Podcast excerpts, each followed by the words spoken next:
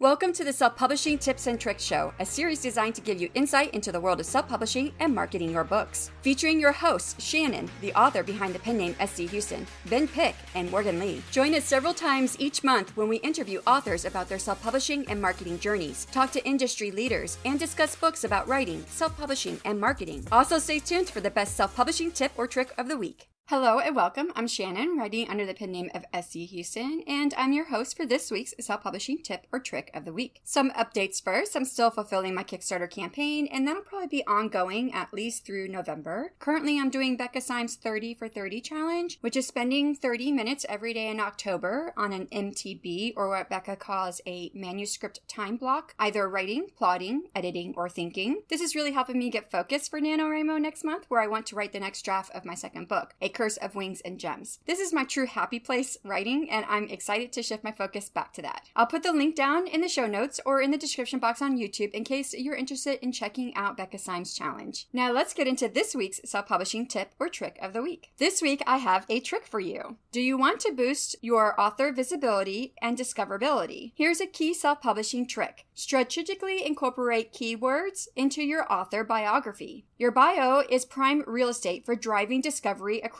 retailer sites, social media, and your own online platforms. Tailoring the details with relevant keywords can optimize visibility. But where do you find these keywords? Research ones commonly used for your genre, like post apocalyptic dystopian or cozy mystery. You can also derive keywords from your plot, themes, and settings. For a space opera, include words like intergalactic travel, alien races, or artificial intelligence. For a small town mystery, use keywords like buried secrets, genealogy, or family history. You could also include terminology that captures your unique writing style, like character driven, humorous, or heart pounding action. If you have a tool like Publisher Rocket, you can look up books similar to yours to see what categories they use and then see the keywords associated with those categories. Basically, you want to think about the key topics and themes that make your book appealing to readers. Those are perfect keywords to work into your bio organically. Okay, but why do this? Keyword optimized bios allow you to showcase your expertise. The details inform readers why you're the ideal author for a given genre or subject matter. And keywords help search engines and algorithms better understand your niche, leading to better visibility and sales opportunities. Now, should your bio be identical everywhere?